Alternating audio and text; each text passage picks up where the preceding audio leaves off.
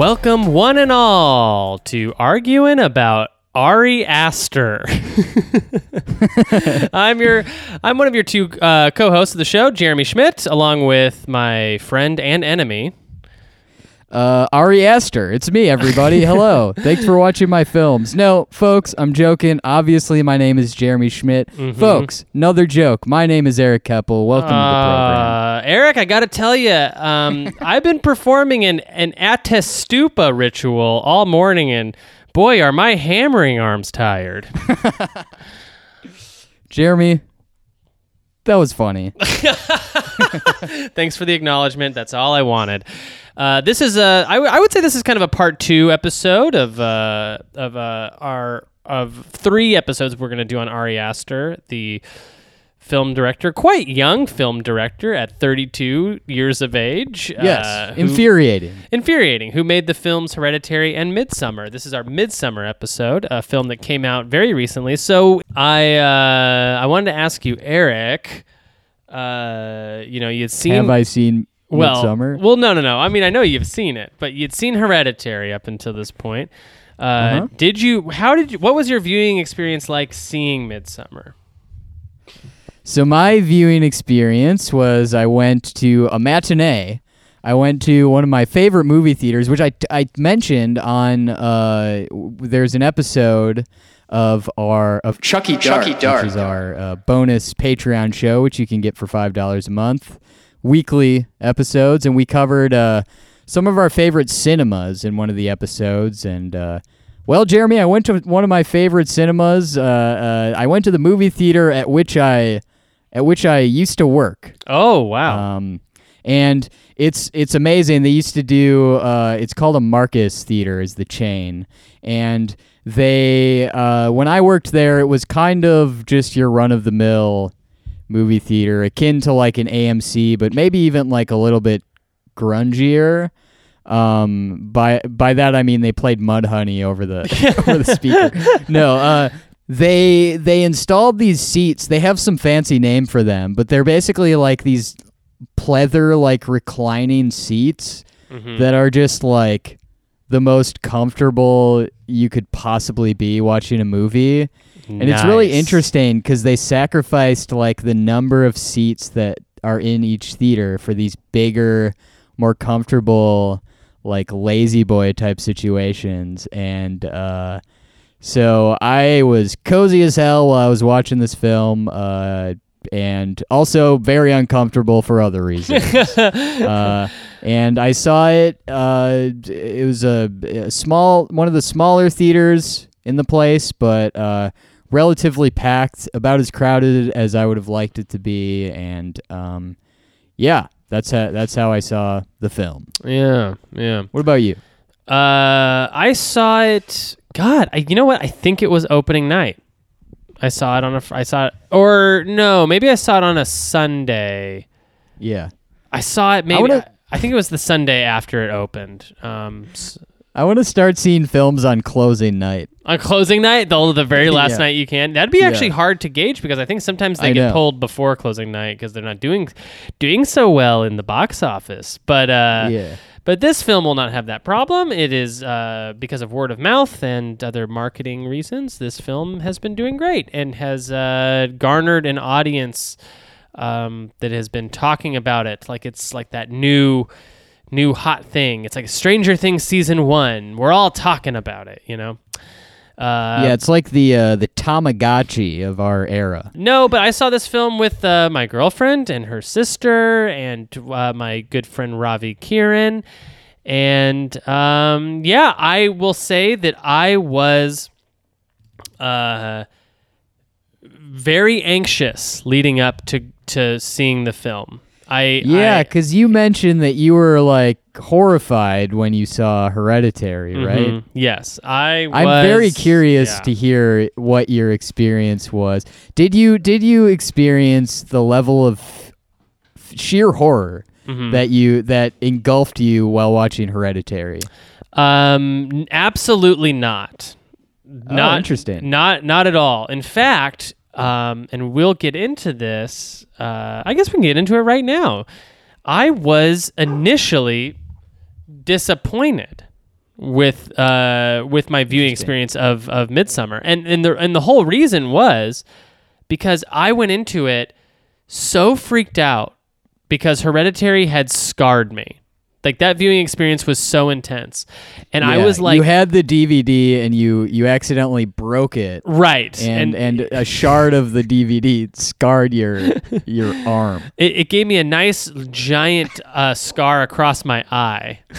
Yeah. yeah, like a like a like Still a don't know how you did that. Yeah, but um, but no, I was so freaked out um of this movie because the trailers had also been so good. Like those th those um those those trailers for Midsummer are Yeah. incredible, incredibly well done, and um and the rest of the people I was going to see the movie with were also equally as freaked out. Like we were all in the car ride, just going like, "Oh man, I feel sick. I feel sick even like going to it, just knowing that I'm going to be tense for the next two and a half hours." And it was a situation where my expectation of it was from a previous film, which was kind of a mistake. You know, like, hey, go into every movie knowing it's going to be a different movie, even if it's by the same people, it's a different film. And I just kept waiting for Midsummer to ramp up the same way that Hereditary did, and it never quite does for me. Um, and I talked with uh, Dad Wears Glasses a little bit about this too, and I think that he, uh, I had this theory that um, once you see one of Ari Aster's films, um, and you see that trick that he kind of does, that it's hard to ever quite be as affected by it the same way twice. But this theory was actually disproven uh, by Dad Wears Glasses, who saw Midsummer first, liked it, Oh. but didn't but didn't think it was that scary, and then saw Hereditary and thought it was actually pretty scary, and actually and and and, and thought confir- Hereditary was scary. Yes, and he confirmed that Hereditary he thought it was actually way more scary than Midsummer. And I think the conclusion that we came to was Eric, I don't think Midsummer is supposed to be a horror film in the same way that Hereditary is. No, not at all. I would I 100% agree with that. Yeah.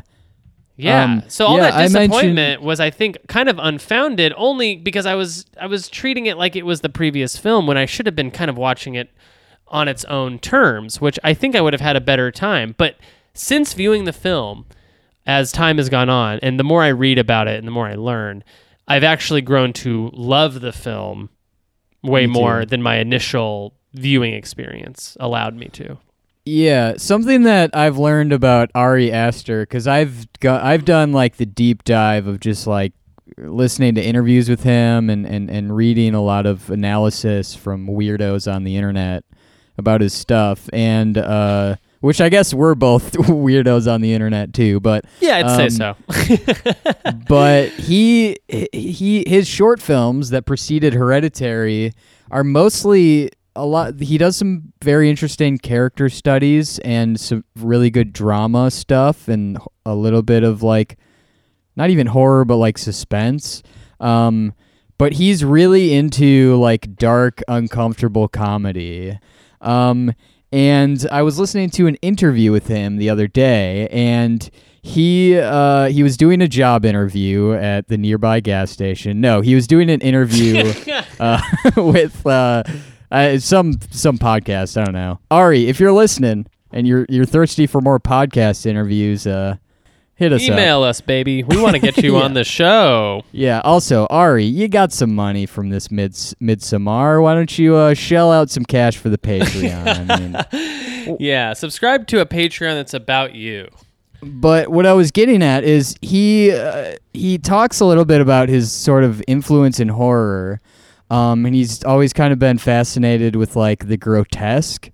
But he's not like a horror guy. He he he's actually said in this interview that he's got he, his next project is going to be one of two things. He has it down to like two different scripts that he's written, and neither of them are horrors. He he he said not to expect a horror movie from the next one. Mm. And what I didn't realize, I mean, going into Hereditary, he just executed uh, the the genre and elevated it so much, where you just kind of assume that this is like the new horror guy. And I actually think it's kind of cool that he uh, that he is is isn't even that like interested in horror. Like he obviously is to a pretty extreme ex- extent, but it's not his main thing. I don't think. Right. Um, and Midsommar was the first movie where I got that where I got that impression. Um, I I think I I can't remember if I mentioned this on the Hereditary episode. We had different viewing experiences in terms of the audience because you said your audience was laughing a lot. Yeah, uh, Um, my audience f- somehow found the dark humor of the film to be quite entertaining. They laughed at almost every point where it was even kind of questionable whether or not they should be laughing, if that makes sense. Right. Um, yeah, they found it to be very funny. For me, the crowd was like dead silent, except for like a few of the kind of like off the cuff lines that are like li- little like lines here and there that were supposed to be kind of funny. And there were a few moments that are just so absurd that you simply have to laugh, Jeremy. Ex- but e- exactly, yeah. but it seems like you had way more of that than me and um after after seeing like I didn't watch this as a comedy at all when I was even a dark comedy or a satire or anything. Um, and then afterwards I was I biked to, to the movie theater and on the bike ride back. Um, and yes ladies I work out. Uh, and and uh, and I also don't have a car where I'm at. Uh, Sexy. Wait, I'm gonna cut that part out. That was probably not a good thing to say. Uh, does it help that I that I'm in my parents' basement right now? Is, is that help my case? Sexy. Um. so I'm gonna I'm gonna like lower the octave of your voice when you say yeah, that. By the way, yeah, like Ferris Um, Bueller's guys, the d- but- people who do the song. Yeah, but on this on this bike ride home, I thought a lot about the movie and just kind of like zoomed out a bit and thought about all the bizarre, over the top stuff that I just had to witness, and I was like, "This is really funny." So I want to tell you, Jeremy. Um, so this is what we're gonna do in this episode. I think we're gonna go through. We're definitely at the end gonna go through the plot, kind of like point by point, uh, like we normally do with films. Um, and we'll we'll talk about like our overall feelings about it. But I would like to just jump right into talking about um, what the movie kind of like means to you, like what what sort of uh, interpretation you have, what kind of themes you picked up on. Um, the first thing that I thought when I when I was on this bike ride thinking about the film was I was like, oh, this was like a very funny, just way over the top and dark satire of like ethnocentrism for, and like cultural relativism, right? From Mhm. the perspective of like the United States and and this culture being so like afraid or judgmental of other cultures and and and it also kind of has this like uh, sexuality and religion is tied into it and i kind of thought that that's what ari aster was going for which i found out later is not at all what what, what he was going for I so what was your like initial Yeah. take I've, I've I've read a few things about what Ari Aster thinks the film is about, and I think it's totally valid to have your to take away what you will from it because there there definitely is that thing you just said, Eric, happening in the film. I would say it's undeniable. There's there's no way you can have a group of Americans going to a Swedish commune and it not at least somewhat be be talking about nationalism you know like uh ethno yeah ethnocentrism is something you, you mentioned um or just the fear of the capital o other right like the fe- Right. the fear of travel fear of uh anyone who lives outside the united states um uh but but fear of sweden Fear of Sweden, which was a new one I didn't know I had. Apparently, I do now. Um, but yeah, no, I think for me, what I pulled from it was, um, and maybe this is because of something of things that I personally have been going through lately, is just this profound fear of death and this profound fear of um, what happens when you die and losing people and losing people for good and what that means. And what I pulled from it was just how human beings will find in even the most unlikely places an answer for for this big ultimate question even if it does hurt those around them even if it does sort of not make any sense or you know or buck traditional American values. Um, I, I read this film as a, as as as a metaphor for the grieving process and how we handle that and the things that we tell ourselves and sort of the places we find solace in in these moments of extreme um, bereavement.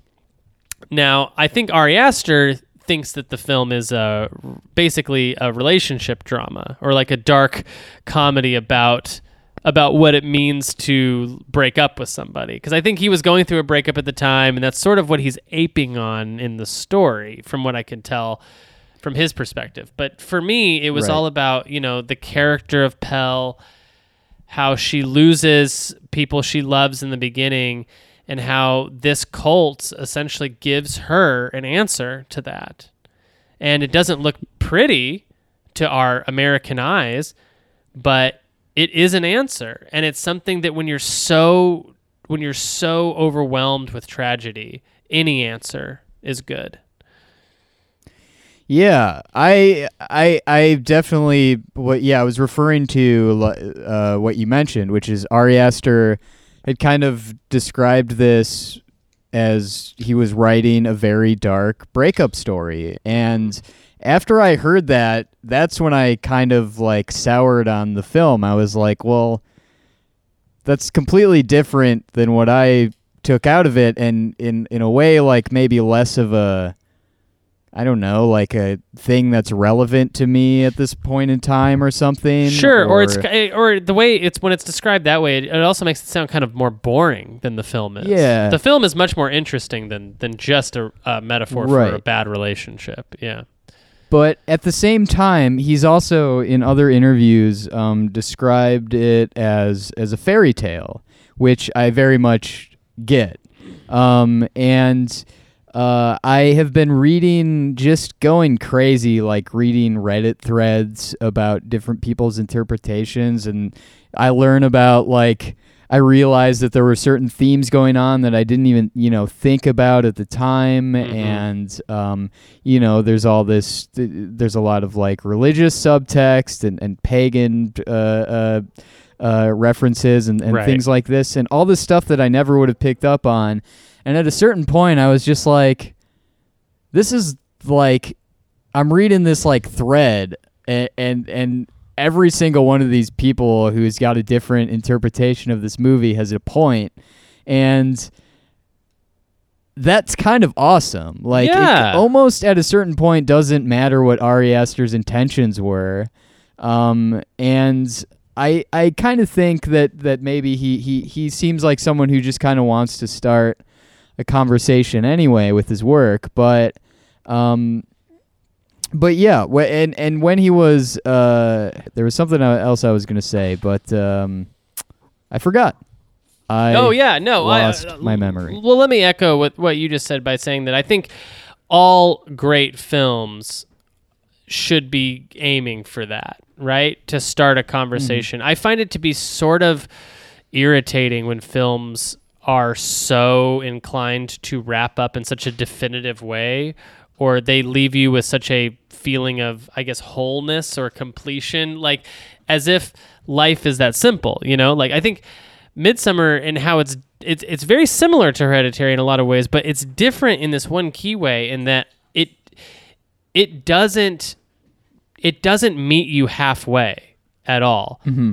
You have to go to it and you have to research it. Thus, the interpretations for this film can be vast and broad. They can be wild because it there's there's almost a lack of information in this film. And I felt like that Yeah. was the biggest difference between Hereditary and Midsummer is that I felt like I had all the information I needed in Hereditary to make a pretty accurate assessment or judgment of what that film was about.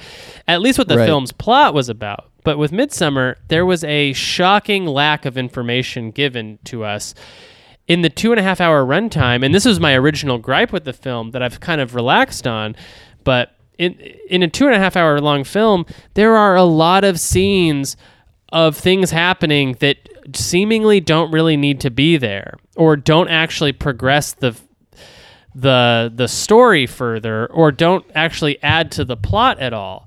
Uh, and here's an example. Um, we know from the beginning of this film that that cult is lying. They're Yeah. lying. They're lying. So any scene where you see them lying to people, in my mind, is kind of a waste of time because it's like Yeah. we, we we're already ahead of you here, and I think that there are quite a few scenes in Midsummer that are like that. I do not think this is a perfect film, but I think it's an interesting film, and it's definitely one worth pulling apart. Do you want to get started Yeah. on the uh, on all the production stuff and then get into the plot? Well, just a few, just one more thing. When when Ari is like talking in these interviews about Midsummer, and by the way, we're covering all the bases. Jeremy's saying Midsummer, I'm saying Midsummer, Mhm. so you can't be mad at us, folks. Don't be mad. If you if you're gonna tweet something angry at us, I guess go ahead, tweet at us Ocar- at Ocarina of Crime. uh, Wait a minute, Eric. That's Um, just my Twitter. Uh, oh, is it? yeah. Okay, forward the forward those to me. okay. listeners. I, I'm not going to read them, uh, folks. But uh, in Ari Aster, he he, when it comes to questions about themes and inspiration, like story wise, um, he's really he thinks really hard about what he's going to say in these interviews, and um, you kind of get the sense that he is one of these people, and I don't think this is a bad thing at all. That just kind of like um thing there's certain things that people take out of his films that he doesn't even intend to and it's just because it's the way his brain works and it's something that he wants to get out um, through film that maybe he's not even consciously thinking about. And even if it's not that it's it's like it's interesting enough that like a single human mind can come up with this or hereditary to me where it's just like I, I don't even care that it was and if this viewing this as a breakup story if this was presented to me at a breakup as a breakup story I would have thought it was a comedy 100% um, but yeah. And uh, the other thing I wanted to go over and I guess this kind of transitions into production is he was filming uh, this while the thre- theatrical release of Hereditary was happening. Yes. So he didn't even like uh, have to like he wasn't around for like the response to Hereditary, which I think it sounds like he was happy that he didn't. Uh, obviously, it got a great response, but he he was like kind of thought that that was like a good way to go in a way for him creatively. It, it, it's curious that that was happening because I feel like, um, I feel like that informs uh, some of the, some of the I don't know some of the trivia on on Midsummer, which um, we'll go through. We'll go through right now. So Yeah. basically, Actually, Jeremy, real Yeah. quick, Yeah. real quick, because we we haven't covered this. Um, so we're doing we're doing the arguing about Aster, and Mm-hmm. um, we are also going to be covering uh, at least some of Ari Aster's short films. Um, in uh, two bonus episodes, and you can listen to those plus our entire backlog of weekly bonus episodes for five bucks on our Patreon. You can find it on our Twitter. Um, and uh, there's also tons of other tiers where you can request stuff for us to, to do episodes on. You can come on as a guest at a certain tier. Uh, and there's a $1 tier where you can just support us just to kind of say thanks. Um, so, yeah, just wanted to throw that in there, Jeremy. Hell yeah. Carry on. everybody at least donate a dollar. We'll shout you out on the podcast. We're we're we're voices for hire. Me and Eric. Yeah, and if you don't, if no one does the one dollar tier, we're just gonna start making up shout outs to make it sound like people are. So uh, Yeah. I'm that that goes out for you, uh, Ron Lemonade. Ron Lemonade. What a guy. You know, he donates at our highest tier. um, so yeah, uh, let's get into some of the some of the the the boring or info about this Ari Aster uh, modern classic, Midsummer. I'm sleeping Uh, already. It is directed by Ari Aster and written by Ari Aster. It is produced by Lars Knudsen, who uh, it also helped produce the last film. Um, it is curious that how this film ended up getting into production around the same time as Hereditary was premiering because I feel like that informs the budget. Hereditary had a budget of $10 million. Midsummer has a budget of about $10 million. So I, I kind of wonder if they had known that Hereditary was going to be the success that it was, if that budget would have increased, or maybe they would have given him some more time. Because it sounds like he made the deal to shoot this film sort of pre Hereditary success, or him proving himself on Hereditary. Um, yeah, uh, he was also approached by, um, by his the production company to shoot a Swedish horror film. So that wasn't even really his idea to begin with. Interesting. Yeah. So um, Was it A24 at that point? it was a twenty four. Yeah, yeah, yeah. Okay. A24 by the way, Google A24 films. I've know I know that a lot of good movies that I like are done through A24, but their roster is like hit after hit. They haven't done a bad film Yeah. from what I've seen. Right. Yeah. No. No. It's it's great. It's all their stuff is is is really great. Um, yeah. Apparently, Ari Aster did not originally want to um to do the film because he couldn't find a way into the story. So yeah, A twenty four were like, we want a slasher film set in Sweden, and uh, uh, ultimately he devised a story. Which the two central characters are experiencing relationship tensions, verging on break on breakup on a breakup, and wrote the surrounding screenplay around that theme. Um, he describes it as a breakup movie dressed in the uh, clothes of a folk horror film, which makes a lot of sense. Uh, this film has an unusual. Uh, uh, what would you call this? Uh, it's from it being filmed to it premiering. It is exactly one year. It is an unusually tight Oh. timeline. So, I, you don't want to say the word rushed necessarily. Yeah. but I remember it, it was going to come out in August and then for some reason it got bumped up to July yeah, to to, Which- Ju- to June. Yeah. or June. Yeah. Yeah, yeah. The film was greenlit May 18th, 2018, and premiered June 18th, 2019. Unusually short production period for a wide release theatrical film. I think that's probably not so unusual for a shorter run film or like a smaller smaller film, but this has a wide theatrical release. Um, yeah, so uh, there's also another Swedish film, a Danish cult classic called Midsummer that came out in 2003. They are not related at all. Okay. And uh, I think the last most interesting thing about uh, sort of the wind up leading up to Midsummer is that the film was originally given an NC 17 rating. Oh. They cut around 30 minutes of the film's content to get it that rated R. Uh, so, Oh, okay. a director's cut is planned for home and video release. So we will get to see all the shit that they cut from this movie, which I can't even imagine what that is. Uh, I we'll- don't even want to. I don't really to want watch to. Yeah, I am going to watch every second of it because here on uh, arguing about Aster, we we don't skip out on the gr- on the gruesome, grotesque, and downright naughty. Um, I'm Jeremy. Uh, Yeah. Correction. I, I'm going to skip out on the naughty. All the naughty stuff is just going to be you by yourself. okay, I'll take uh, waiter. I will actually take his naughty from his burger, put it on my burger. Wait, Um, are you in a? Are you in a, a, a, a House of Pies or something right now? You're just at a yeah. restaurant. Well, this is where I live, Eric. Uh, you caught me. I'm destitute. Uh, Yeah, you no, sleep on the pies.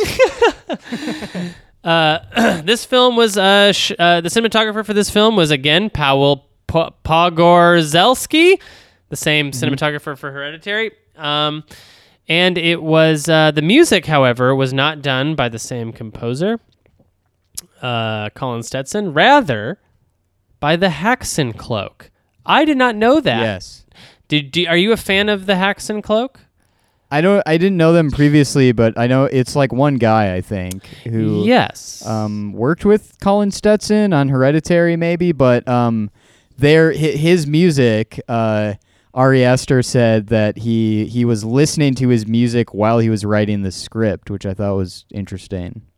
Yeah, it's um, incredible atmospheric sort of electronic uh, music. The only way to other Mhm. way to describe it is the Haxan Cloak kind of sounds like a film score for a really dark film, Yeah. but it's but it's not until now. Um, so you want to get into the plot? Jeremy, let's dive into the plot. Let's take a quick break though and Quick uh, break listen before to we- some Dive into the plot. exciting commercials. Get your trunks on, folks. We'll see you on the other side.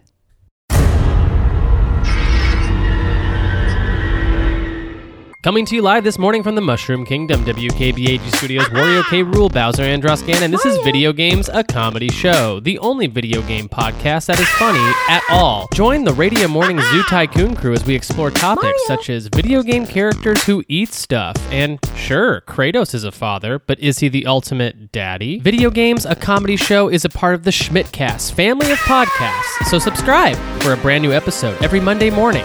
You can find it anywhere podcasts are heard. That's Video Games, a comedy show.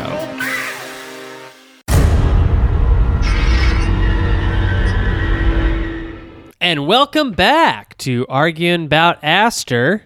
I'm, of course, still your host, Jeremy Schmidt, along with my friend till the end, Eric Keppel. What did you call me? Friend? Till the end? I just realized that this is called arguing about Aster for the wordplay, but we do absolutely no arguing whatsoever. Oh, yeah. Was that an attempt to start an argument? yeah, it was, but I, I I think we're both very like what's it called when you just like avoid conflict at all cost. Yeah, think- cowards. Yeah, yeah, we're both cowards. And no, uh, you're you're a you're a coward and I'm a pacifist. Sure, sure. What whatever helps you get to sleep at night. I'll tell Yeah, you what doesn't help me fight. get to sleep at night is Midsommar. Boy, oh boy. Uh, lot, a lot of nights uh, sitting sitting up in bed thinking about this film, doing research, Yeah. trying to figure out what means what, who means who, who even is who, what was said, what movie did I see? Wait, Toy Story 4. Um yeah, so uh but we're about to get into the plot. Um the film uh begins with some drama between Danny Ardor, the main character, played by uh, Florence Pug. Is Yep. that how you'd say her name? Pug? Yeah. She's Um, or Pug maybe. She's a she's a British lady. Yes, Pug. Maybe it's Pug. Uh, she is distraught. She is worried. She is freaking out because her sister is gone kind of MIA. So we kind of get Yeah. the sequence of her just wrestling with her anxiety about that. Um, she's trying to call her parents. We see we see this shot of her parents asleep in bed. Um, we realize that they're just okay. They're just sleeping. They're not going to answer the phone. Whatever. Um, This is a very not to stop immediately, but Mhm. this is a very like very modern horror set. Like I'm immediately sympathetic to her because I know this situation uh not to this extreme, but just like trying to get a hold of someone in an age where it's like almost impossible not to be able to get a hold of someone. Yes, I love that you put it that way because that is exactly the type of fear I think it's tapping into, Yeah. which is like there's absolutely no reason why you you can't email me, text me back, call me back, something to let me know that you're okay. And you kind of get the sense just from her attitude and her talking to people on the phone, trying to get some solace that she her sister has it does this a lot. That Yep. her sister's a bit of a a bit of a drama queen, maybe a little attention seeking. I mean, you know, the film has just started. We don't really know all the specifics, but that's kind of what we're led to believe. Yeah. Uh, Well, I she- walked out after this, so I still don't know the specifics. Yeah, she calls her boyfriend Christian Hughes. Uh, Jack Reynor, I believe, is the actor who plays Christian Hughes. Christian is at like a local diner with his shithead buddies, uh, and they're all kind of sitting around talking um, about how you know, hey, are you gonna are you still together with this girl? I thought you were gonna break up. They're kind of bouncing back and forth all these ideas, kind of saying like, look, you need your freedom. Like she's she's she's never giving you any space. It's all that kind of Yes. trite like douchebaggery that you get from a lot of a lot of brohemes who are trying to be helpful but are ultimately just being really Yeah, selfish and petty. Particularly, I forget his name, but the one guy that looks like John a Mulaney. young John Mulaney. Yeah. Yeah, his name would be Mark. uh, Mark, is my boy. Mark is Bay. Uh, I ride I with Mark. i ride until I die with Mark. I heard a good interview with Mark about with the actor who plays Mark, by the way, who who he he talks about how Mark and I felt this in watching the film where there are moments where he does things that are in theory supposed to be funny in like another movie, but people weren't really laughing at in in my screening. Hmm. And he the way he put it is he was trying to tap into like you're kind of like laugh if you're laughing you're laughing like at mark rather than than with him like Yes. he's like very pathetic right, but but on uh, but the other side of that coin is what the things he's actually saying are very funny. So you kind of have this Sometimes, yeah. you, you have this weird sort of whiplash effect or maybe you could just call it the South Park effect where someone is saying a joke that is funny in like an American Pie comedy way, but it's also you're laughing at Mark. So it's like kind of both. That's sort of the South Park Right. laugh to me feels like it's a little both. It's a little like are we laughing at the racist or because he's being racist? You know what I mean? Um, but I but either way, I in my in my screening of it, the theater was uproariously laughing at all of this Okay. kind of douchebag dialogue because it's it's so over the I, it's not over the top performed. It's just like it's just I think it effectively being juxtaposed with ultimate tragedy. So you have this person who's Yeah. like freaking out and so anxious and and so melodramatic and her life is kind of falling apart, kind of cut with just the worst dick and fart humor you could imagine. yeah And that's sort of an effective way, I think, to sort of couch the thing that happens next, which is eventually the the shoe drops on the situation, and we find out that Danny's sister actually has killed herself by running two different cars in a um, in a closed garage, but somehow hosing the exhaust straight from the cars into not only her own room but her parents' room as well. yeah So And she doesn't ho- she duct tapes the hose to her face too which is yes. brutal It's so brutal to see because you can also see clearly there's vomit all over her from Yeah. where she uh, likely vomited. And the duct tape around her face just further solidifies how serious she was about doing this. Like, and I think Yeah. that's that's what's so traumatic about this scene. So first of all, it's shot incredibly well. It's most of it is in slow motion as you're as all this information is being revealed to you, and you're also getting like what is wailing violins that just Yeah. keep crashing into each other in almost like an Alfred Hitchcock kind of way, like a psycho way. Um, and it's not the first time. It's not the only time you'll hear that, but it is the first time you kind of get this like, whoa, this score is unsettling and unnerving, but also beautiful at the same time.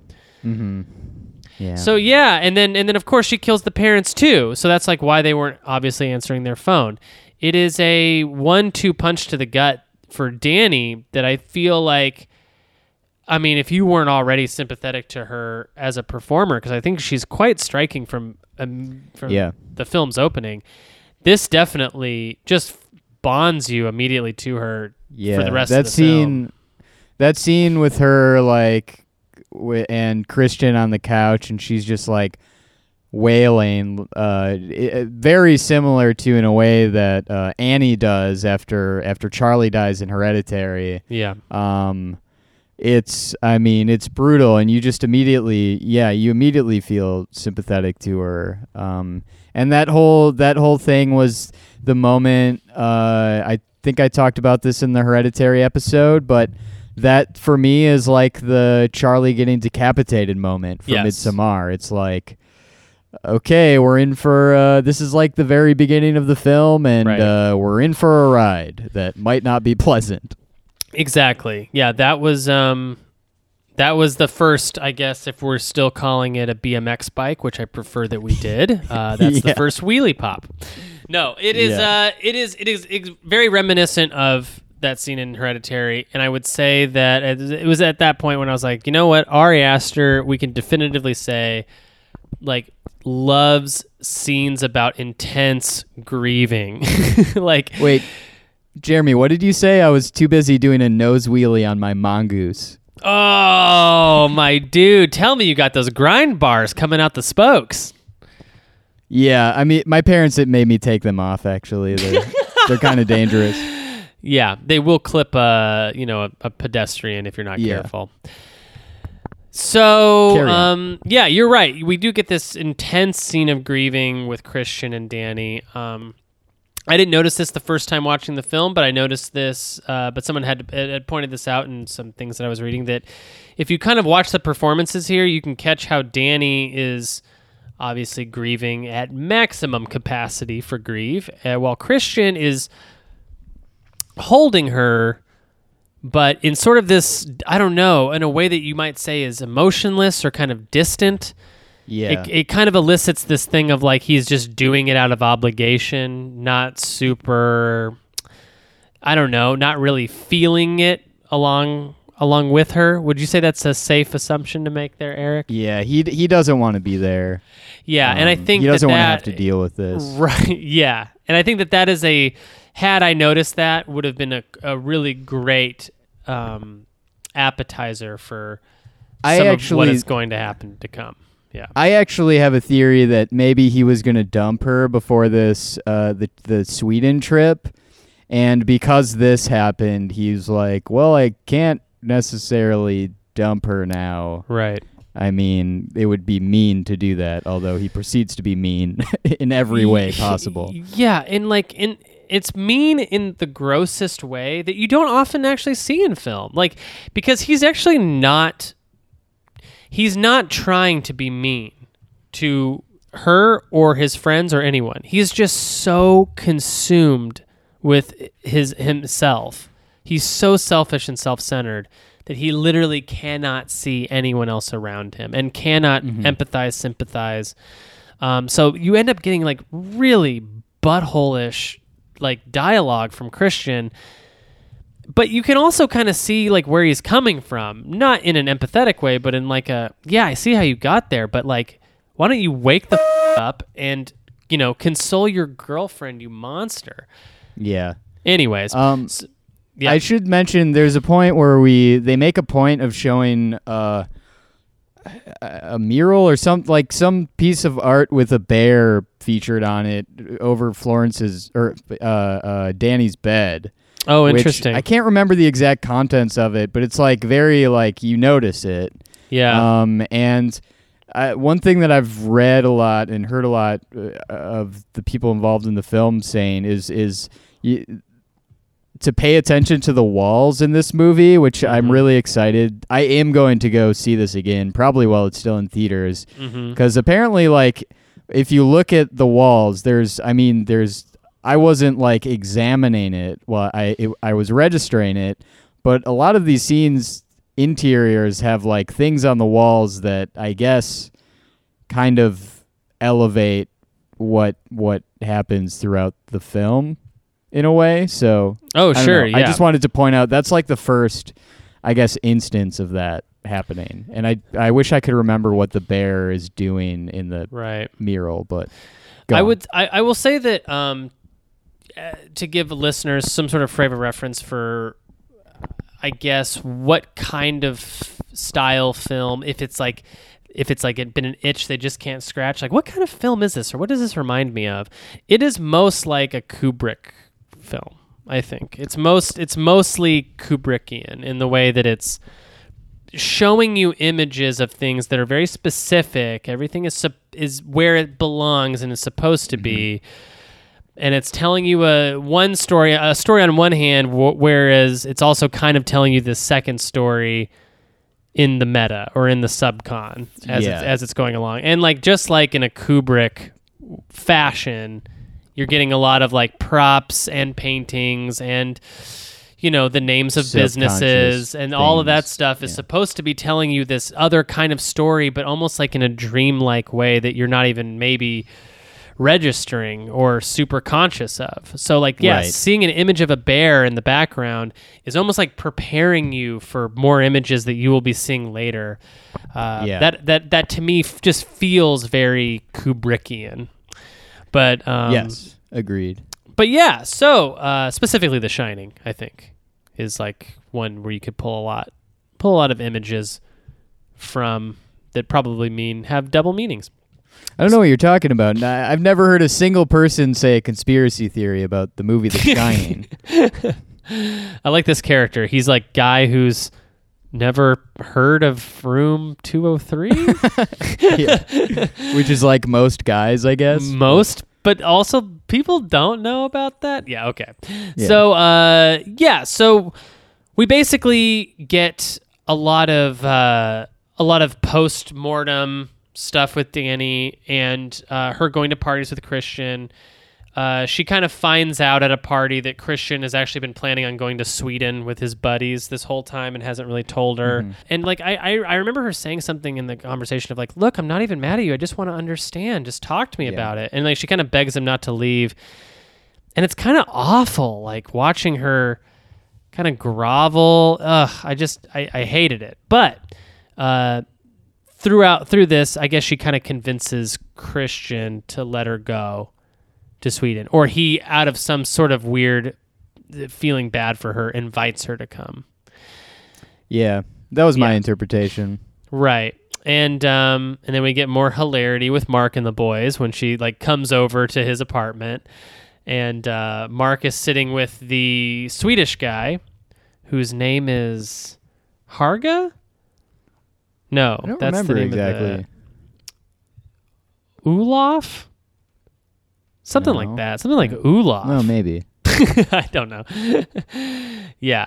Oh, Pell. Pell Yeah, is her Pell, name. Pell, Pell is yeah, her yeah. name. Yeah, yeah, yeah, yeah. Huh? Yeah. What? Is it Pele? Oh, my girlfriend is sitting across from me. She's she's she's saying Pele. Oh, okay. Um, your girlfriend isn't gonna want some of the a cut of the Patreon, no, I, I don't believe so. Not yet, anyway. and if she does, then I, I'll simply just not take any more uh, suggestions. Uh, Carry on. Ba, ba, ba. So yeah, let me get my. Oh yeah, so yeah, we get this scene on the couch with uh, Pele and uh, Danny, where not only does he kind of like brighten up to the idea of her going on the trip, but he kind of also like tries to, I don't know, relate to her a little bit by mentioning his parents were also killed. And yeah. this is a lot for Danny to handle. So she gets up, goes into the bathroom that turns into the airplane bathroom.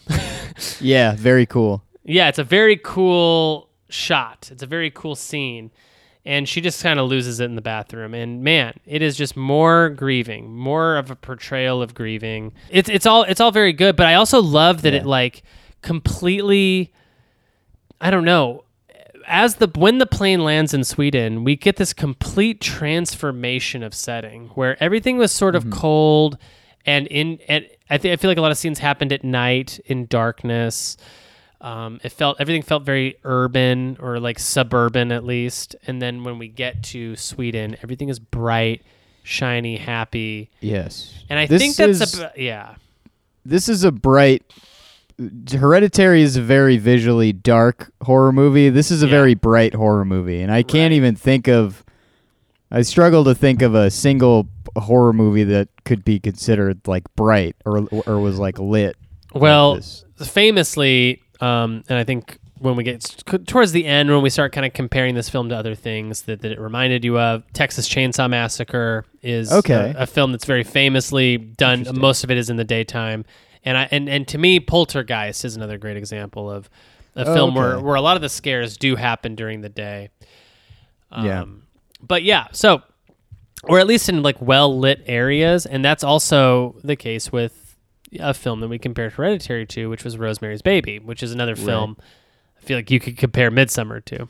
But anyways, so we land the plane, we get in the car, Mark and the boys, as I'll refer to this gang of people, uh, they drive in to the commune where Pele is. Uh, apparently, he's from here Yeah. and um, he's bringing his friends to kind of spend the summer summer there and Yeah, they, uh, um, they they drive there's a yeah it's fly if the girls stop by for the summer.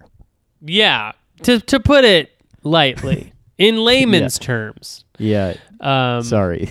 we do get this uh, he explains also i think at this point that the midsummer celebration is something that occurs only every 90 years so it's very important and then we get that cool shot of the car driving in and goes upside down and we see the sign upside down as we're driving in I was like, is did did they actually accidentally flip the projector upside down? What the hell's going on at this place? what's happening um yeah so they make it into the commune and uh, we're introduced to pele's brother which i'm never actually sure if it is his brother actual brother like blood brother ingmar um because they say brother but then ingmar immediately is like we've known each other since we were little and so i'm like oh okay i don't know whether it's his actual Mm-hmm. no, I think brother he says he says brother. I think. yeah yeah he says brother for sure Yeah. um, but his brother Ingmar has brought two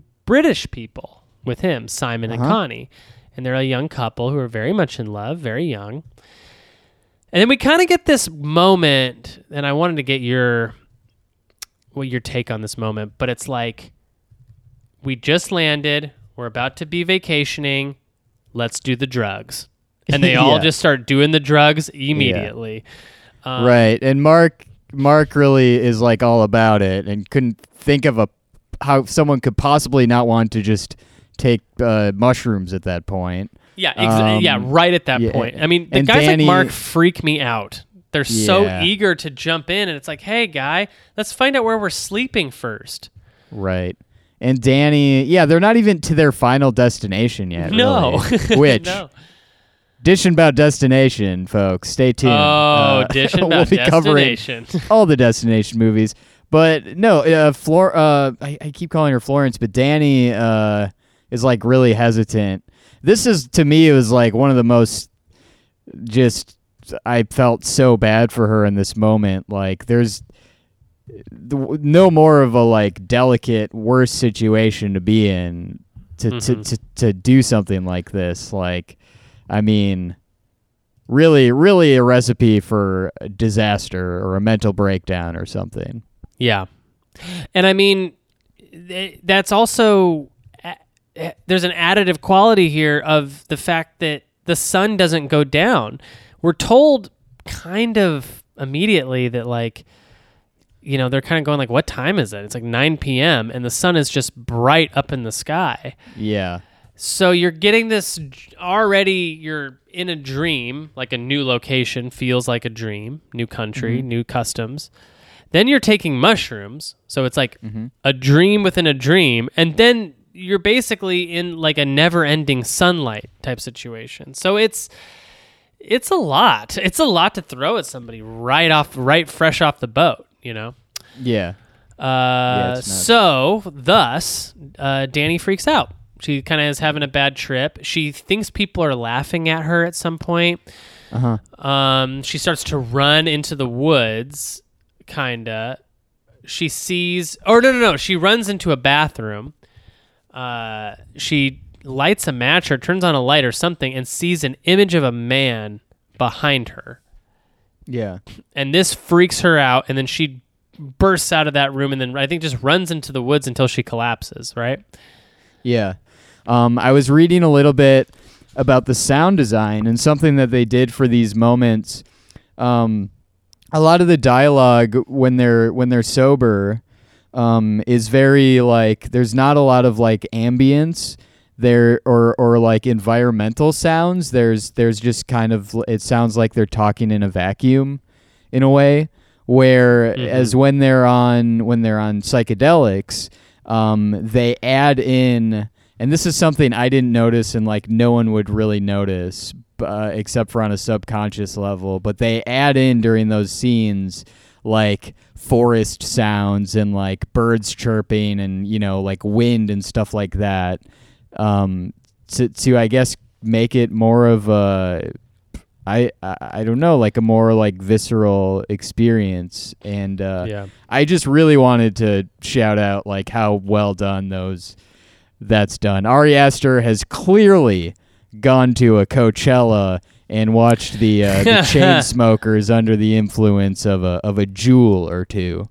Yeah, I was. I, my my first joke walking out of the theater was like, "Damn, that sure was a takedown of Burning Man," because it just it, it- that is also sort of. I feel like an element of this film that it's it's kind of picking on, which is like this sort of like free love communal type Yeah. overprivileged rich white experience uh, something like a burning man where it's just so fake and full of phonies but they're acting like you know we live off the playa and, and all of this and all this kind of bullshit that's of course very easy for a lot of them to do because they have the money to do it. Um, I don't remember if you said this, but like the setup to this is like Pele's family. This is like this big tradition we, we covered, but um, the uh, I forget the character's name, but there's that the one guy who's working initially working on the his thesis about it, yeah. Uh, and and that's kind of like w- the reason that he's there, basically. Um, so we're uh, we we have a character that's like going into this with a very like analytical uh, yeah intentions. Jo- josh is his name Josh, yeah, Yeah, so Josh is uh yeah, he's doing his thesis on this this culture and has been preparing to do that and you know, immediately when he gets there, he is yeah, he's like less inclined to like want to trip out with everybody and party. He's more like there for work. yeah, Um, so they arrive. We arrive at uh, the Harga, which is of course in H- Halsing Halsingland. Halsingland. That's the name Good of the enough. province where Harga is located. yeah, It's um it's like a big sort of open green lush field in the middle Uh-huh. surrounded by a bunch of woods. Uh, it Mm-hmm. kind of feels like it's a fortress on all sides by forest. But basically you cannot see a building for miles that wasn't built by those people. right. It kind of looks like what you'd think a little commune in Sweden would look like, and everyone's dressed up in basically white gowns. Yeah, I mean, it looks like a cult. yeah, just, it like, looks, very much like, a cult. And I think what adds to the eeriness of the cult is the fact that it's all white people. I think that is Yeah. something that we should mention is like Yep. it is shocking to see that many white people Yeah. like non no diverse faces uh, to the point where I couldn't really tell people apart. I don't know, Eric, did you have that issue? I couldn't really tell a lot of the people apart. Yeah, there was a lot of like the like weird like older pe- like the older men were like very Mm-hmm. creepy to me. And similar Uh, looking, yeah. I thought. Yes. Yeah. Um. But yeah. So um, we get we get to start meeting a lot of the people. Um, you know, there's a lot of that free love kind of situation going around. People are kind of touching each other's faces, smiling at each other, dancing. I think at one point we meet the red-haired uh, lady who has eyes for Christian, Yep. and uh, they do And a little. She she never comes up again in the film, right, Jeremy? right. Yeah. We never see her again. She does that little thing in the trailer where she does the little run and then kicks his side, uh, almost Yeah. like uh, you know. It felt to me at the time, and this ended up being the truth, but like it felt like she was marking him yeah. a little bit there. Uh, yeah. So we all sit down for a little dinner, and then out of uh, out of the house we have the two oldest people, I guess, in the tribe. They come out. Everyone eats. They start doing a little ceremonial wailing and and yelling. These two old people, and then we get to witness what in their culture is called an ättestupa, which is the two commune elders commit senicide by leaping from a cliff top to their Oh, death. is that what that's called? yeah, like a like sen- senocide for seniors. So it's like committing Oh, okay. suicide because you're older. committing Yeah. yeah, yeah. Uh, killing the elderly is basically what the definition of that is. Yeah, this was really shocking, and uh, Yeah. didn't see it coming. And um, I uh, was repulsed by it. I I hated it, but I but I, I liked it at the same time. Yeah, this was so if the if the if the moment when we realize that her family has basically uh, all been killed is the moment from Hereditary where Toni Collette is grieving. This would be the act with the scene that would have come before that, which is the scene where Charlie gets decapitated Yeah, by the by the pole. That's what this scene functions as, I think, in the film, which is like the most shockingly gruesome thing you could ever imagine happens right in front of you in broad daylight.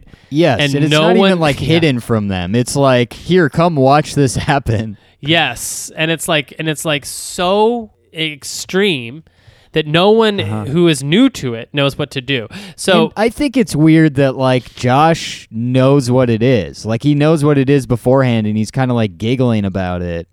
I don't know if he's like skeptical that that's actually what's going to happen, but he he knows beforehand cuz he's been like researching these people or something, right? Uh, Or no? yeah. Uh, Yeah. Well, I, I I don't know if he, I don't know if he, ex- you know what? He does know because there is that scene where they go, they're like, "What's an ättestupa?" and then he like looks at them and he won't tell them. Remember? Yeah. Yeah. And I think I so. don't he's know. like Maybe he's like if he playing was- with them. He didn't know they it was going to go that far or something. I don't know, but um Yeah. Yeah. Or maybe he just knew it was gonna happen. I don't know. I don't know what Josh's deal is. Yeah. Because also Josh, I will say that Josh is pretty underdeveloped. We don't get a lot from Josh. Like, well, he wants to be there to witness everything, whereas there's even after this happens, he that's how he is. He's very, very just interested in his thesis. yeah. But um, you know, like the other people, like the British people freak out and are like Mm-hmm. want to go home. And uh everyone's afraid. Christian pukes and and Josh is just very like fascinated with it, I guess. I think he immediately goes and like starts typing on his computer. Right. Yeah, and and we should we should mention too that um, just because this death is one of very few deaths we see on screen uh, in the film, um, the way it happens is the woman falls face first onto a rock and Yeah. just smashing her face to smithereens immediately. Yeah. Uh, the man, however, when he he falls feet first, destroys both of his terrible legs, and then is still alive. So the man's family has to then walk up with a hammer and take turns bashing his Yeah. face in, A which. cartoonishly large hammer. yeah, like a, a hammer that a coyote might be holding to hit a, yeah, to hit a road. it's like a Super Smash Brothers uh, like bonus weapon or something. right? Like that that big mallet. Oh, absolutely, yeah. Yeah. So, um, so yeah, uh, after this, um, everyone's freaking out. Everyone wants to leave. Like uh, uh, Simon and Connie, in particular, start to absolutely lose their minds. And uh, uh, Eric, hold on one sec.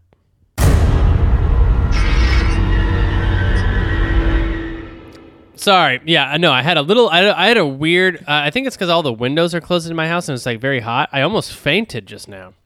Are you sure it wasn't the fact that we were talking about two elderly people killing themselves by jumping off a cliff? It might have also been that too. Oh, okay. Uh, that didn't help.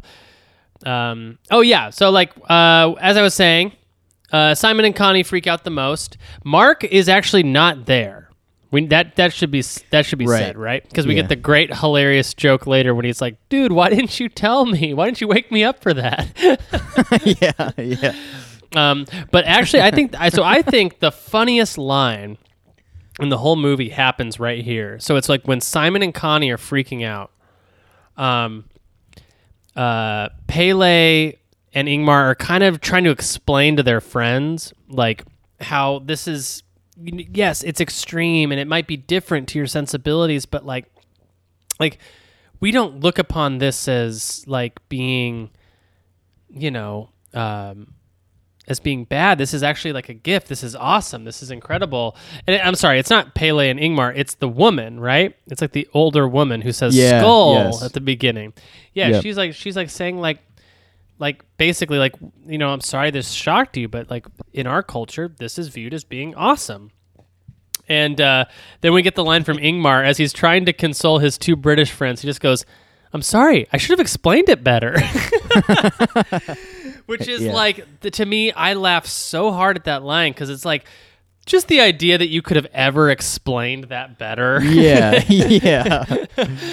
right. um, but yeah, so um, so they're at this point kind of like freaked out, but they're all also. I think Christian brings this up where he's like, you know, um, we are in like a very. This is like a very different culture than what we're used to, and you know, it's it's it's a, it's different for them. Um, it's a different perspective for them than just seeing like these two people got killed, right? Right. Like yeah, so I thought And- it was a very interesting situation. And I don't know if I would have necessarily left at that point either, because maybe that would have been, you know, disrespectful. You don't. I mean, I don't know. It's it's really hard to judge for at this point I wh- so whether as they a, stay or go. uh, uh, I came from a liberal arts college that had a very uh, well-known anthropology department. Yeah. I kind of think anthropology is bullshit and stupid, and I kind of Okay. and I kind of don't like it or respect it very much. This, but it's for the exact reasons that this film sort of illustrates, which is like this idea of like, oh, we're coming into a culture to observe it and preserve it, but not change it in any way. Ends up just looking like this, like a lot of like white people going to other countries and just watching genocides happen, like Yeah. watching people get murdered. It, it, it's sort of like I get I get the idea behind it, but there's some bullshittery happening with anthropology students for sure. Like and, and and I think it's the same thing that you could say about like hungry journalists who are just trying to get the scoop, right? Where Right. They're kind of doing it at the expense of everyone else around them and i feel like it, this is a case for uh, but you're right eric. I think in this situation i think they do such a good job convincing um, everyone that it's that it's okay. I don't think i would have left either. I don't think it would have been enough for me to like call the cops or like like try Yeah. to figure out who the authority like how to how to get these people in trouble. Like i would have maybe just been like you know okay yeah like i and i mean i guess that's that's on the film's that's one of the successes of the film is that it slow boils you Yeah. It really challenges you in in this way uh, Yeah. a lot throughout the Yeah. film. Carry on. but but yeah but so this is the moment that christian decides that he's going to copy josh and also make Yeah. this community his thesis this is this whole storyline and it's so funny that this happens after we've already seen like a girl murder herself and her parents and then we've Yes. seen these two old people jump off a cliff Right. um, and some of the most horrifying imagery of all time Mhm. it's funny that this tension comes up now um, yes and while I was watching the movie, I go into a two hour plus movie skeptical that it ever needs to be that long. I think this movie, I'm actually excited to see the longer cut of it. Mhm. Um, i am i am also too after watching it the first time, or just after watching it, I was like, I don't think that the thesis stuff necessarily. I don't. Th- I don't really care that like Christian and uh, Josh w- w- both wanted to cover the same thing. I don't care about that storyline, but at the same time, it kind of amplifies. It definitely amplifies this making fun of grad school that Yeah. I really, really like about the movie. So I think I ultimately like it and think it's funny. Yeah, I, I I did too. I, I did feel the film's length though when watching it. I didn't think that it I I felt I felt it hard actually. Um, Yeah. I it was by the end of the film, I was so ahead of what was going on that I was like, just get to it already, please. Like, like Yeah. because it, it builds at such a slow pace. But I think looking back, I don't know how much I would have changed or what you could cut because I do like all the anthropology stuff, you know? Yeah. Either way, um, so we kind of get a bunch of back and forth at this point in the film. I think this is probably the slowest part of the film for me, but it's like, so Dani realizes that Simon and Connie have disappeared. She kind of sees that they kind of recognize that Simon disappeared, or and without Connie, which is suspicious, and then Connie is just gone. And while this is happening, Christian and Josh are completely distracted with their thesis and like Yeah. asking people, uh, elders in the community, about how stuff works. And it's around this time that Mark decides to take a leak on the ancestral tree, Yeah. which is hilarious because they freak out. And it's not even the fact that he did it, but his attitude is just like, so what? Like, who cares? Yeah. Well, he just keeps saying like, "I didn't know, I didn't know," like because Yeah. that's what a spoiled, rich American person Yeah. would think. Like everything's okay if you just don't know. Right. um, so then later they're at dinner. Uh, Mark gets ushered away by a female member. He thinks he's going to get laid for absolute sure. Uh, and then later that night, uh, Josh, who has already learned that uh, one of the temples houses a bunch of sacred runes and texts, uh, wants to get pictures of them. So he goes in, sneaks into the room, uh, starts immediately taking photos of all like the weird, weirdo drawings that are in this book. Um, and then he hears someone behind him in the dead of night, and he sees that it's Mark. Mark's walking up to him. And he says, like, uh, you know, hey, Mark, whatever, be quiet. So, yeah, a figure from behind Josh uh, hits him in the head um, and knocks him unconscious. And then you see Mark walk up, and it's actually not Mark, rather, somebody wearing Mark's skin as a suit. Uh, yeah. Cut to the next day. uh, Eric, what did you think about this sequence? Um, yeah, I thought it was really disturbing. I was d- very tense seeing uh, from the moment that Josh gets in bed with his shoes on, and uh, um, you know what he's gonna do, and it, it, I mean, you know, uh, it was inevitable. Although it was like, like a lot of uh, moments in Ari Aster films, more horrifying than I could have ever imagined. Yeah. I think I think this for me was like definitely a, like oh shit moment. So basically at this point now we're only left with Dani and Christian. They're the only Yeah. two people kind of around. uh Dani keeps trying to signal to Christian like hey something weird's going on, but Christian is such a idiot he can't really understand Yeah, and now he's focused on his little uh, thesis. his thesis yeah during the dinner they uh they call out that like one of the books is missing and uh christian is is like immediately throws his friends under the bus about it Yeah, that was really funny when he's like, just like, I don't even know who that guy is. i don't even Like, know who he is and you just see dani being like who are you Yeah. Yeah, Yeah. Um, but this is around the time when they start trying to separate them. So, um, the red-haired uh, woman has still been making Isaac Christian this whole time. Um, they uh, they separate Christian from Dani by uh, uh, Christian has to take a meeting with that woman, right? In that in Mhm. that house where yes, where he thinks that she's gonna rip into him more about the stolen book, but instead, instead she's just like, "We want you to mate with this person." Yeah, and she just tells him straight up.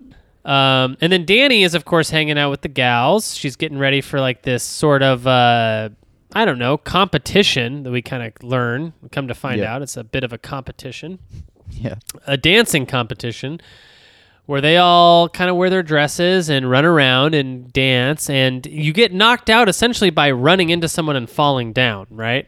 Yes, you get knocked out, but you get back up again. No, you don't get back up again. You uh, You run away. you run away. Yeah, I don't know what happens. You're you're Yeah. out.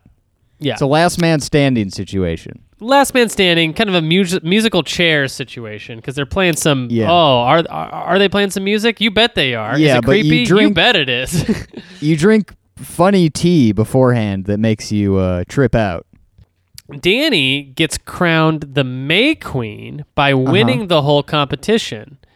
Um, and this whole time, Christian's just sort of watching from afar, but totally knowing that he's like being groomed. It and it's of course incredibly tense this whole time um, because you know, I mean, and again, this goes into like kind of my reading of the film and me being a little bit ahead of it, but like I knew the whole time they're lying Yeah. and that this is all a big put on and this is all a ruse. So a lot of it's just like you're kind of waiting to understand for what are they doing this for? Like what are they getting out of this?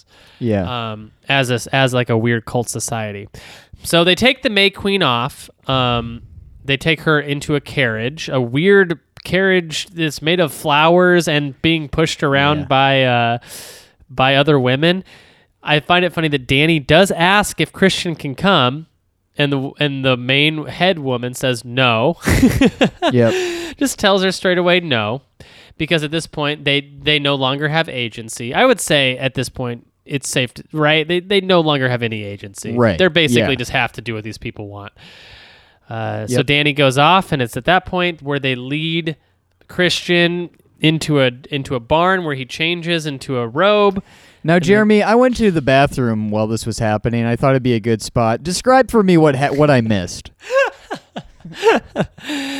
They so Christian changes into a robe and then he walks into another barn to find Maja, who's the red-haired queen, uh, lying on the floor of the barn, surrounded by other elderly naked women, yeah.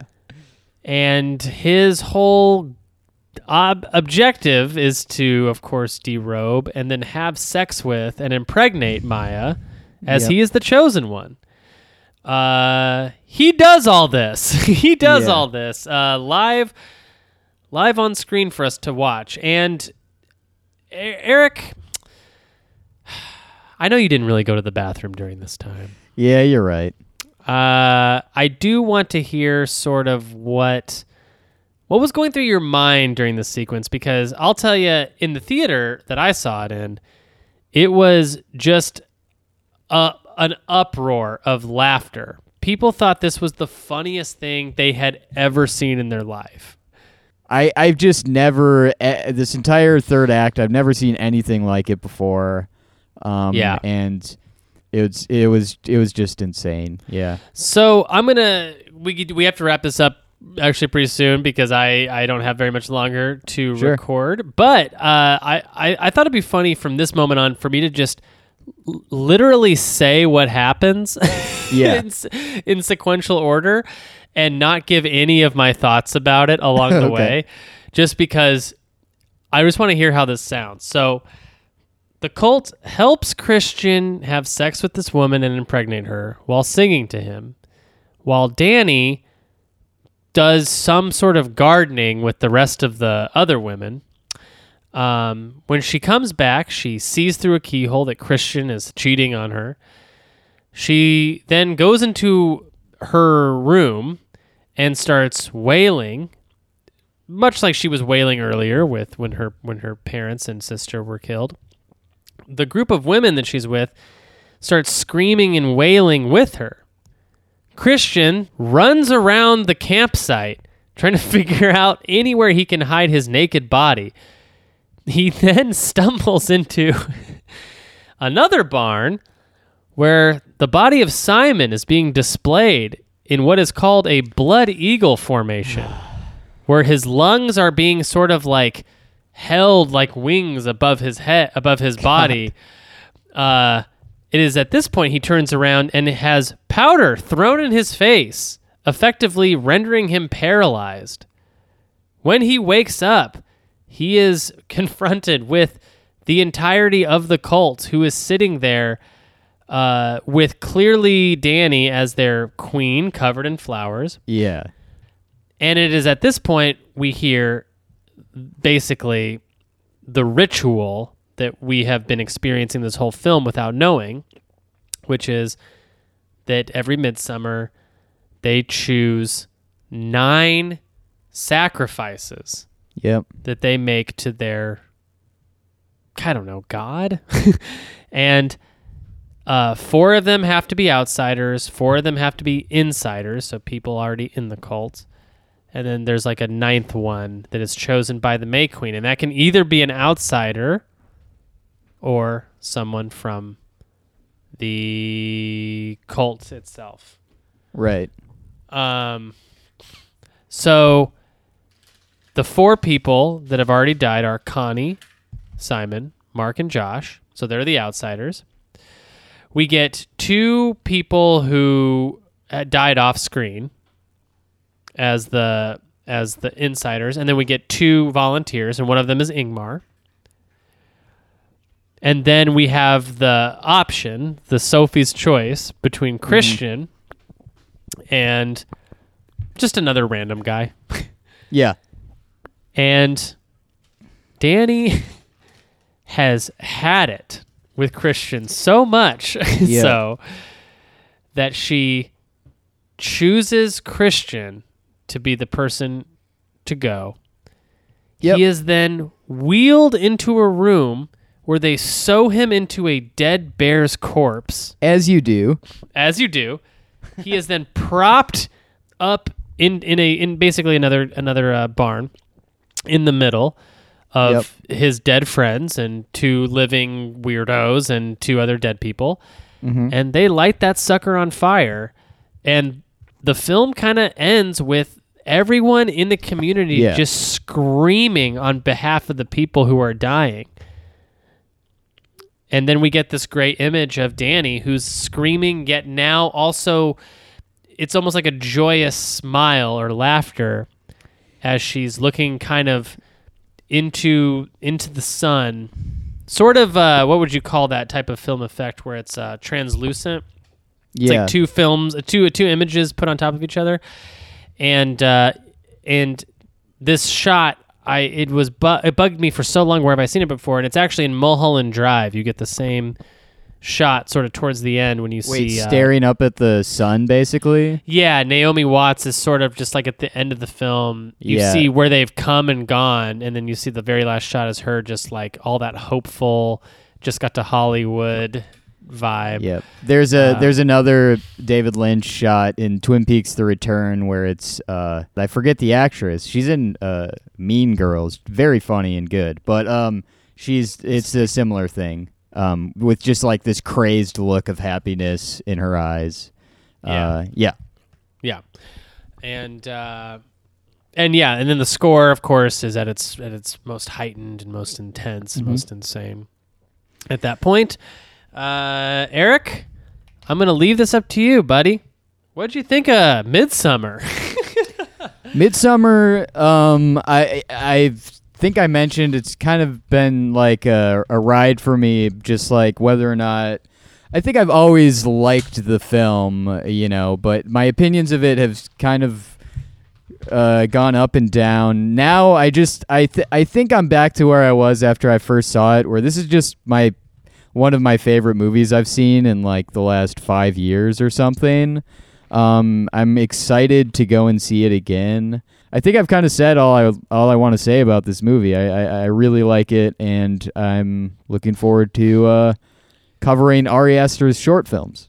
Yeah, and I uh, I'm in the same boat with you, Eric. I, I I can't wait to do the short film episodes. I think those are gonna be so fun. Uh, Midsommar, I you know again just like our Hereditary episode, there's not enough hours in the day to talk about all the different ins and outs of this film. Uh, even though I would love to, it's such a good. It is such a good example of what a film can do as far as creating such a conversation. Like it, it, midsommar is so compelling in that it doesn't it doesn't give you enough information to fully mm-hmm. To fully like go to bed satisfied. It's like you need that community. You need getting online. You need talking about it with people afterwards. And I think that Yeah, you need a podcast. yeah you need a podcast to really comb through it. Um, If you again- don't have a podcast, you don't understand this film. Right. yeah. And I will say that like while it is it is fun to go through like just the plot of this film, it doesn't really capture what the feeling that this film leaves you with. Yeah. And I agree that it is complicated and and that shouldn't be surprising from the person who made Hereditary, whose ending was also equally as complicated. like Yeah. I didn't f- I felt the same way almost after both films where I was like th- th- these are both good and bad endings for me. Like Right. they, I Same. get that, that they're powerful and they're and they're almost like in an exploitative way. They're shot and directed in this in, in, in a fashion that makes them seem like triumphs, right? But the darker undercurrent of what's actually going on is much more sinister. And in Midsommar, yeah, this cult is wrong, go super wrong. Like they take advantage of these people, murder them senselessly, torture them, and then um, and sacrifice them to a uh, a god who sure exists and I believe in and worship every day, but uh, but still inappropriate. No, I think that um, I think that the film's ending is very is very divisive and rightfully so. I did hate Christian. I think he's terrible, but I also didn't think he deserved to be burned alive in a in a in a bear Yeah. bear corpse. Um, Eric, what did this film remind you of? Like, what are some other what are some other films that we haven't we haven't touched on that? Well, that's one of the sort of. things that I love about this movie is I can't think of anything like it. I don't even know. I I, I don't know. I mean, I guess Hereditary. like, Right. I I don't know. Do you does something come to mind for you? Well, there's a great article that I urge everyone to read on birthmoviesdeath.com that is uh it is an article about Fangoria's editor in chief Okay. um, who basically illustrates that Midsommar is a stealth Texas Chainsaw Massacre remake. Interesting. And uh, this is something Dad Wears Glasses shared with me, and I've been kind of sharing it around because it's it, it's kind of an awesome uh, side by side. If you go through just like the things that happen in the film, and I'll just kind of briefly go through some of them. Uh, Midsommar follows a group of young people road tripping into an unfamiliar region, just like Texas Chainsaw Massacre. You've seen the original, right, Eric? Yeah, it's been a long time. Now I'm definitely gonna rewatch it. Yeah. Um, so basically, same same setup. Group of teens going into an uncharted uh, uh, territory. Yeah. They encounter the locals, whose way of life is quite peculiar and foreign to them.